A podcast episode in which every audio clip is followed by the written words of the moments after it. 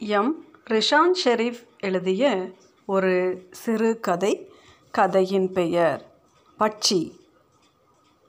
உண்மையாக சொல்லணும்னா எனக்கு உங்ககிட்ட இந்த எழுத்துக்கள் தான் ரொம்ப பிடிச்சிருக்கு. எவ்வளோ உணர்வுபூர்வமாக எழுதுகிறப்பாரு அப்புறம் அன்னைக்கு ஒரு பேட்டியில் உன்னோட ஃபோட்டோ பார்த்தேன். எப்பா சான்ஸே இல்லை. அழகு திறமை பணிவு அடக்கம் எல்லாம் சேர்ந்து ஒரு பொண்ணாக உருவானது போல். அதிலும் உன் கண்கள் இருக்கே காந்தம். அவ்வளோ அழகு. பக்கத்தில் இருந்து பார்த்துட்டே இருக்கணும் போல இருக்கு. அவள் ஒரு கவிதாயினி. அப்படித்தான் எல்லோரும் சொன்னார்கள். அவள் அதை இயல்பாக வரும் புன்னகையோடு மறுத்து வந்தால் இணைய உரையாடல்களின் போதும் மின் அஞ்சல்களிலும் நேரடியாகவும் கடிதங்களிலும் பலர் இதனை சொல்லும் பொழுதும் பாராட்டும் போதும் முறுவளித்தாள். தான் மனதில் தோன்றுவதை மட்டுமே கிறுக்கி செல்வதாக விடை பகிர்ந்தாள் பதில்கள் கண்டும் கேட்டும் சிலர் இது குறித்து அருமையாக எழுதி வருவதாக வலியுறுத்தி சொல்லும் பொழுது ஏதும் சொல்லாமல் தொடர்ந்த புன்னகையோடு மௌனம் பேசினாள். அவளுக்கு தெரியாமலேயே அவளது எழுத்துக்கள் ஒரு சிலந்தியைப் போல அவளை சூழவும் புகழை ஒரு வலையாக பின்னியிருந்தன. நான் நேரடியாகவே சொல்லிடுறேன். உன்னைய எனக்கு ரொம்ப பிடிச்சிருக்கு. இவ்வளோ நாளாக நான் தேடிட்டு இருந்த தேவதை கிடச்சிட்டான்னு மனசு சொல்லுது. என்னைய உனக்கு பிடிக்குமான்னு தெரியல. ஆனால் ஒன்று தெரியும். நீ எப்போவும் அழகுக்கு முக்கியத்துவம் கொடுக்குறவ இல்லைன்னு தெரியும். நான் இதுவரை யாரையும் லவ் பண்ணதில்ல. ஆனால் உன்னை பார்த்ததும் விழுந்துட்டேன். நீ என்ன சொல்கிற உண்மையாகவே அவள் மனதில் தோன்றுவதை மட்டும்தான் எழுதி வந்தால் நிறைய வாசிப்பாள். தனிமை அது தரும் துயரங்கள் நிரம்பி வழிவதைப் போல உணர்கையில் அதனை பக்கங்களில் வழியவிட்டால் அவளது எழுத்துக்கள் எப்பொழுதும் உணர்ச்சி மயமாகவும் அழுகை தரக்கூடியதாகவும் சில வேளை தன்னை பொருத்தி உணரக்கூடியதாகவும் இருப்பதாகவும் வாசகர்கள் ரசிகர்கள் சொல்லி கொண்டிருந்தார்கள். இணைய இதழ்களும் பிரபல பத்திரிகைகள் மற்றும் சிற்றிதழ்களும் அவளது படைப்புகளை கேட்டு வாங்கி பிரசூரிக்கும் தரத்தில் அவளது எழுத்துக்கள் இருந்தன. ப்ளீஸ். ஒரு பொண்ணுக்கிட்ட கெஞ்சுறது கஷ்டமாக தான் இருக்குது நீ என்னை லவ் பண்ண கூட வேண்டாம். ஆனால் இப்படி பேசாமல் இருக்காதே. நீ இப்படி இருக்கிறது எனக்கு இன்னும் ரொம்ப கஷ்டமாக இருக்குது சாப்பிட முடியல தூங்க முடியல எதுவுமே பண்ண தோணலை. வேலைக்கு போகணுமேங்கிறதுக்காக போய் வந்துட்டுருக்கேன் நான் உனக்கு அனுப்பணும்னு விரலை கழித்து ரத்தத்தில் ஒரு கடிதம் கூட எழுதி வச்சுருக்கேன். ஸ்கேன் பண்ணி அனுப்புகிறேன் பாரு. அதை பார்த்ததும் நீ மனசுறங்களேனா நான் என்னையே எரிச்சுப்பேன். அப்புறம் சந்தோஷமா இரு. அவளுக்கன்று யாருமற்று தனித்திருந்தால் பெரும் மகிழ்வோடு இணைய நண்பர்களை குடும்பமென கொண்டு எல்லோருடனும் வித்தியாசமின்றி அன்பானவளாகவே இருந்து வந்தால் அவளுக்கென இணையமும் எழுத்தும் கூட இல்லையெனில் அவள் பெரிதாக பாதிக்கப்பட்டிருக்கக்கூடும். முதலில் தனிமை ஏகாந்தம் குறித்து துயரமாக எழுதி வந்தவள். பின்னர் காதல் கவிதைகளும் எழுத ஆரம்பித்தாள். அவளது மின்னஞ்சலை நிறைத்த அவள் நிராகரித்த காதல் விண்ணப்பங்களை அறிந்தவர்களெல்லாம் அவளை ஆச்சரியத்தோடு பார்க்கத் தொடங்கினர். யாரிடம் அவள் காதல் வயப்பட்டாள் என கேட்டவர்களிடம் அவள் சொல்லவும் இல்லை. யாருக்கும் தெரிந்திருக்கவும் இல்லை. ஓட்டைகள் எதுவுமின்றி மூடிய ஒரு பெட்டிக்குள் அடைத்ததைப் போல அவள் அந்த ரகசியத்தை காத்து வந்தாள். வெளியே வழியற்ற ரகசியம். அந்த இருளுக்குள்ளேயே புதைந்தபடி உயிருடன் கிடந்தது. ம் ஊரில் எனக்கு ஒரு பொண்ணு பார்த்து வச்சுருக்காங்க. அண்ணா கிட்ட சொல்லிட்டேன். அவன் புரிஞ்சுக்கிட்டான். ஊருக்கு போய் அம்மா அப்பா கிட்ட சொல்லித்தான் பார்க்கணும். அவங்க எப்படியும் உன்னை மறுக்க மாட்டாங்க. பேரழகி நீ. மகாலட்சுமி ஒருத்தி வீட்டுக்கு வரும்போது வேணாம்னு சொல்லுவாங்களா? எதுக்கு நீ யோசிக்கிற? ஹேய் அழக்கூடாது. அவங்க உன்னை வேணாம்னு சொன்னாங்கனாலும் நான் உன்னை கைவிட்டுட மாட்டேன். என்னை நம்பு ப்ளீஸ். ஏன் எப்போ பார்த்தாலும் எப்போவோ நடக்க போகிறதையெல்லாம் நினச்சி மனசை போட்டு குழப்பிக்கிற? இப்போ இந்த நிமிஷம் சந்தோஷமாக இருப்பேனே. கவா அவளது காதல் குறித்தான மகிழ்வான எழுத்துக்கள் தொடர்ந்தன. பின்னர் ஒரு நாள் திடீரென்று அவை நின்றன. அவள் எழுதுவதை விட்டிருந்தால் இணையம் வருவது குறித்தும் எழுத்துக்களை பக்கங்களில் மேய விடுவது குறித்தும் பெரிதும் அஞ்சினால் முன்னர் பார்த்து பரவசப்பட்ட புத்தகங்களை பார்க்கையில் கலவரப்பட்டாள் அவற்றினிடையே எப்பொழுதோ கிறுக்கி வைத்த காதல் குறிப்புகள் கொண்ட கடுதாசிகள் சிக்குகையில் தீயிலிட்டு எரித்தால் சில வேளை அழுதால் பசித்திருந்தால் அவள் வளர்ந்து வந்த பூச்செடிகளை பராமரிக்காது வாடவிட்டாள்.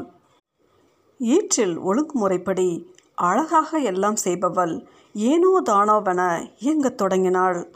முன்னைய வாழ்க்கையிலிருந்து முழுவதுமாக தப்பித்து வாழ முயன்றாள். நீ எழுதுறது எனக்கு பிடிக்கல. இதையெல்லாம் நீ விட்டுறணும். ஏன் எப்போ பார்த்தாலும் உனக்கு மட்டும் இவ்வளோ மெயில் வருது? நல்லா எழுதுறேன்னு பாராட்டி. நானும் தான் எழுதுறேன். ஒருத்தன் சீர்ட மாட்டேங்கிறான். பர்சனலாக உன்னோட ஃபோட்டோஸ் அனுப்பி வச்சியா? பார்த்து வழிஞ்சிட்டு ஒவ்வொருத்தரும் பாராட்டுறானா? நம்ம கல்யாணத்துக்கு முன்னாடியே இதையெல்லாம் நிறுத்திடு. எனக்கு நீ எழுதுறது பிடிக்கல. அப்புறம் இந்த அழகு. எதுக்கு நீ மட்டும் இவ்வளோ அழகா சினிமாவில் நடிக்க போறியா? பக்கத்தில் நான் கருப்பாக குண்டா நிற்கும்போது ஜோடி பொருத்தமே இல்லாத மாதிரி தோணுது. அவளது நண்பர்கள் அவளை தேடத் தொடங்கினர். அவளை குறித்த விசாரிப்புகள் அவளை தெரிந்தவர்கள் அறிந்தவர்கள் எல்லோரிடத்திலும் சுற்றி சுற்றி வந்தன. அவள் பிறரை சந்திக்கும் வாய்ப்புகளை தரும் எல்லா திசைகளையும் அடைத்து தன்னை ஒழித்து கொண்டாள். வெளிச்சத்துக்கு வர பயந்தாள். அவளை சுற்றியிருந்த ஒளிவட்டம் அவளது எழுத்துக்கள் சென்ற வழியெங்கும் போய் அவளை தேடி அலைந்து கொண்டே இருந்தது. இங்கே பாரு ஊருக்கு போகிறப்ப எதுக்கு அழற எதுவும் யோசிக்காத. நான் உனக்குத்தான் உனக்குத்தான் உனக்குத்தான். உனக்கு இல்லைன்னா வேற யாருக்கும் இல்லை. எனக்கே கூட இல்லை. என்னை நம்பு. எப்பவும் சந்தோஷமா இரு. வீட்டு வேலையெல்லாம் கற்றுக்கோ சரியா? ஊருக்கு போன உடனே ஃபோன் பண்ணுறேன் அவள் அழைக்கப்படும் குரலொன்றுக்காக மட்டும் நெடுநாள் காத்திருந்தாள். முன்னர் இவள் எழுதி வந்த இதழ்கள் பத்திரிகைகள் இன்னும் சில புது இதழ்கள் எல்லாம் தங்கள் புதிய பக்கங்களை அழகுபடுத்தவென அவளது படைப்புகளை தருமாறு மின்னஞ்சல் வழி கேட்டுக்கொண்டே இருந்தன.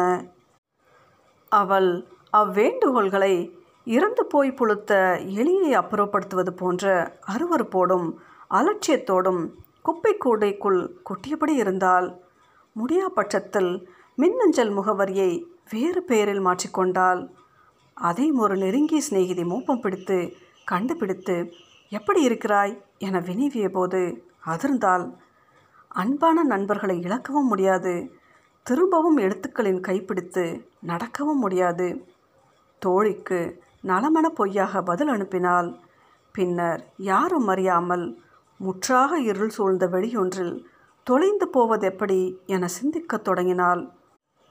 பதில் தெரியா சிந்தனை அவளை சூழ இருந்த புகழெனும் மாய வலையில் சிக்கத் தொடங்கியது. விடுவிக்க முடியாமல் வருந்தினாள். நகரும் எல்லா பாதைகளும் யாராலோ கண்காணிக்கப்படுவது போல பயந்து அவள் தன் பாதங்களை ஒருவித யோசனையோடே எப்பொழுதும் எடுத்து வைத்தாள். தோழியின் மூலமோ எப்படியோ அவளது மின்னஞ்சலை அறிந்து கொண்ட ஒரு சிற்றிதழ் அவளது கவிதை பாடல் குறித்தான ஒரு நேர்காணலை அவளிடமிருந்து பெற விரும்பி மடலிட்டு கேட்டது. அச்சிற்றுதல் தான் அவளை உலகுக்கு முதன் முதலில் வெளிக்காட்டியது. அவளுக்கென்று வாசகர்களை உருவாக்கியது. அவளது எழுத்துக்களின் மீதான முதல் வெளிச்சத்தை அவ்விதழை எட்டு திக்கிலும் ஒளிரச் செய்தது. இவ்வேண்டுகோள்களை ஏற்றுக்கொள்ளவும் முடியாமல் மறுக்கவும் முடியாமல் அவள் தவித்தாள். பின்னர் வேறு வழியற்று ஒரு நாள் ஏற்றுக்கொண்டாள்.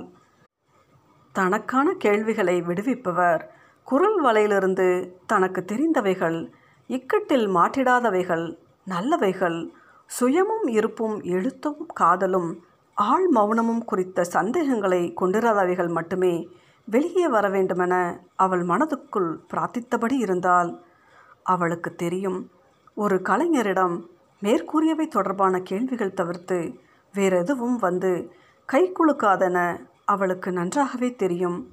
எனினும் பிரார்த்தித்து கொண்டால் பல கேள்விகள் அவளை சூழ்ந்தன.